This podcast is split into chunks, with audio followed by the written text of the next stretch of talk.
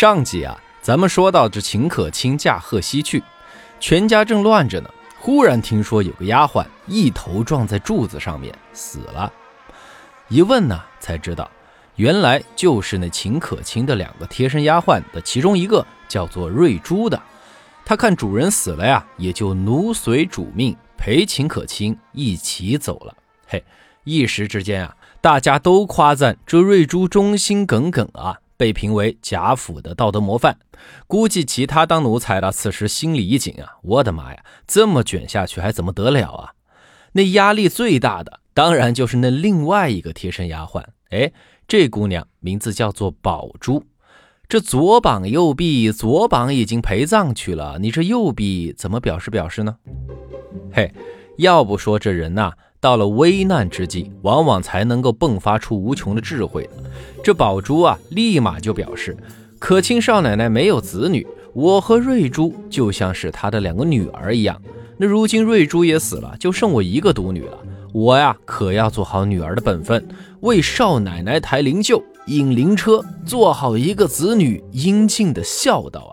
嘿，这贾珍一听呀，深感欣慰。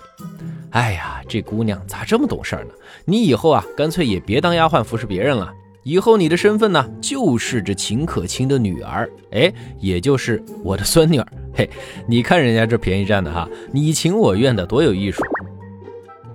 但是这贾珍呢，其实最担心的事情，还不是有没有人给秦可卿守孝的问题，而是她老公，也就是我这堂堂贾氏家族族长的儿子贾蓉。直到现在也没有个一官半职的，这要到出殡的那天，是说出去也不好听，是看起来也不好看啊！不行不行，我得想办法给他个身份才行。于是，这等到头七的第四天，机会来了。那宫里管事儿的大公公戴荃前来悼念。这贾珍一看，嘿呦，这不是移动的后门来了吗？于是让茶让座，哎，各种花式马屁走起，寒暄了半天，才提起要给贾蓉谋个职位的事儿。那戴荃什么世面没见过？贾珍这么一提，他就全明白了，直接说：“哼，你这是想葬礼上风光些吧？”贾珍连连说是。戴荃又接着说：“哎呀，我说你的运气是真的好。”刚好我这儿有个美缺，那三百人的龙精卫队伍现在空了两个。昨天那襄阳侯的兄弟老三儿来找我，拿了一千五百两现银到我家。哎，看在我两家关系好的份上，我也就答应了。这还剩一个空缺呀，昨个又有人来求我，我还没工夫搭理呢。既然咱家的孩子想要，那就快写个简历来吧。这龙精卫是个什么官职啊？那可是皇上的贴身侍卫啊！别看是个侍卫，那可是官居五品，官也不小呢。而且啊，这每天守在天子身边，你想那各种机会还能少吗？贾珍一听，打了个机灵，连忙说：“哎哎哎，好，好，好，快快快去叫书房给蓉儿写个简历来。”一杯茶的功夫，简历就写好送来了。嚯，这速度可不是盖的啊！贾全接过来瞄了一眼，递给旁边的助理说：“快去送给那户部部长老赵，就说是我交代的，开一张五品龙精卫的录取通知书，再发个执照。那执照啊，就按照这简历上面的写。明儿个我来取了银子，就给他送过去。”助理听完，马上去办了。贾全喝了口茶，也就起身告辞了。贾珍跟着送出来，临上轿子的时候问道：“哎哎，您看这银子，明天我是直接送去部里，还是送到您府上？”“嗨，你要是直接送去部里呀，那可就被坑了。我去啊，还能够给你省点儿。这样吧，你明天送一千二百两到我家就行了，剩下的……”我来帮你搞定。这段时间啊，里外都要花钱，能省就省点吗？是不？贾珍感激不尽啊，连连道谢。等一切安排妥当后，我我我亲自带我那儿子到到您府上磕头。说完，目送着戴权乘轿离去，这贾珍啊，又回去招呼其他的来宾了。这人来人往，官去官来的，嘿，也有了他忙了。到了第二天，贾珍就让贾蓉把银子送去，又把官服和执照领了回来。然后啊，这秦可卿灵前的所有物品都按照五品官职夫人的供奉摆设，那灵牌上的文字和其他所有字牌上的文字也都相应的做了修改。嘿，这样看上去啊，就气派多了。贾珍也觉得脸上有光不少。但是这贾宝玉看到贾珍还是愁眉苦脸的，于是就问他：“哎，郭老倌，这下子啥子事情都安排好了，你啷个还是焦眉难眼的呀？”哎，宝玉，你这四川话怎么又说起来了？嗨，婆娘些又不在，说啥子普通话嘛，文绉绉的。兄弟伙在一起，都是应该放松些噻。啊。啊，这倒也是哈。哎呀，你说我怎么能不闹心呀？自打可卿走了以后，你嫂子就病在床上下不来。这老大爷们儿啊，自然由我张罗着。但是那些个王侯夫人们前来，这他不出来张罗张罗，你说像什么话呀？嗨，我说曾大哥哎，你啷个把那个最管事、最会张罗的人给搞忘了呢？呃。你说的是，哦哦哦哦，我明白了，哈哈，哎呀，这个主意太好了，哎哎哎，走走走走走，咱们马上去请他。说完，就拽着贾宝玉的手，来到了女人说话的这间屋子。今天来的宾客不是很多，这邢夫人、王夫人和王熙凤都陪着宾客们在这坐着聊天呢。客人们看到贾珍来了，知道他们有家事要商量。都到旁边的房间回避去了。那邢夫人看到贾珍一瘸一拐的走进来，知道他这是累的，于是就说：“你本来身子就不好，这几天又没休息，好不容易消停些，你不好好歇着，跑这儿来干什么呀？”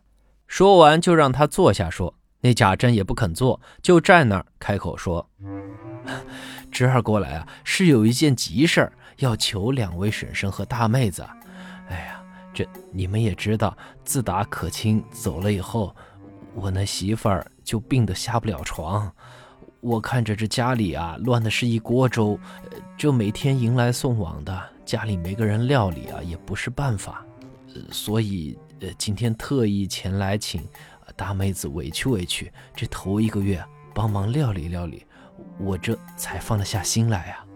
邢夫人说：“原来是这个。”你大妹子现在算你二婶家的人，你直接问她同不同意就行了。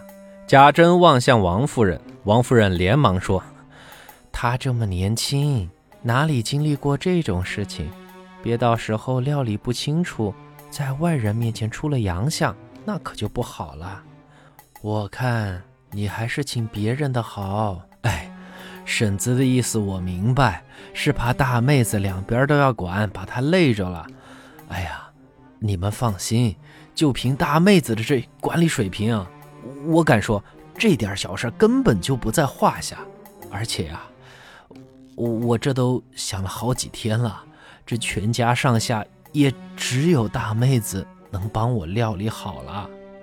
哎呀，这求求婶子，就当看在这可亲的面子上吧，行不？那王熙凤在旁边一边听着，心里一边高兴着呢。嘿，这不就进一步印证了他是这贾府上下最有才干的人了吗？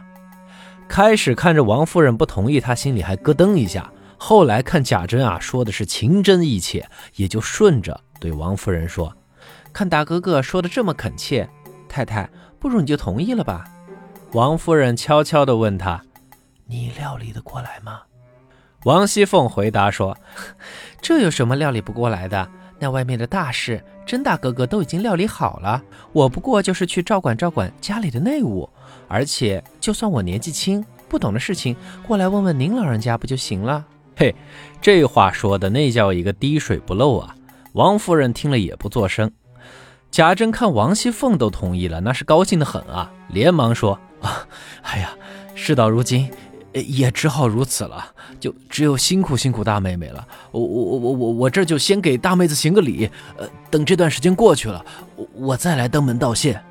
说着，贾珍连忙给王熙凤作揖行礼，随后又从兜里拿出了一张银行卡，递给王熙凤，说：“妹子，这个你拿着，咱家的钱都在里面，你爱怎么用就怎么用，凡事啊也不用问我。呃，这一呢。”不用替我省钱，我只想这可亲的事儿啊办得漂漂亮亮、风风光光的就行了。二来呢，你在我这边啊，也要像你那边一样，对其他人该怎么样就怎么样，千万不要怕得罪人啊。就就这两件事儿，其他的我就没啥可操心的了。王夫人看到这样一个情形，于是也只好说：“既然你大哥哥都这么说了，那你就先帮忙料理着吧。只是呀。”凡事别自作主张，有什么事儿打发人问问你哥哥嫂子，知道了吗？贾珍看王夫人也点头答应了，嘿，大功告成，于是连连道谢，然后说：“哎，要不我这就马上让人收拾间屋子出来吧。反正连兄弟也不在家，干脆呀，这些日子你就住在我们这儿吧，也省得每天来回两头跑啊。啊，这倒不用，那边呀也是一大摊子事儿呢，我呀。”还是每天过来吧，不碍事儿的。事情商量好以后，贾珍便先告辞去忙其他的事儿了。王夫人和邢夫人这也准备回荣国府休息了。王熙凤对他们说：“太太们先回吧，我在这儿把这边的事情先理个头绪出来。”嘿，这工作状态啊，进入的挺快啊。于是等所有人都走了以后。王熙凤一个人拿出笔记本，写下了几个字儿：“宁国府当前存在问题。”然后在下面列了五点。嘿，我们一起来看一看啊。这第一，来往人员杂乱，容易丢东西；第二，事情没有责任到人，容易临时推诿；三，开支消耗过大，虚列虚支的款项过多，导致浪费；第四。分工不够合理公平，导致大家办事的积极性不高。五人员懒散，有身份的不服从管理，没身份的直接躺平，导致管理难度大。嘿，要不呢？秦可卿说咱们王熙凤可是女中豪杰呀，您瞧瞧，这妥妥的管理学大师啊！一会儿的功夫就把这宁国府当前混乱的一些根源的问题啊，全都给罗列出来了。那么，王熙凤又要怎么针对这些问题去各个击破呢？关注“传书红楼”，咱们下回接着说。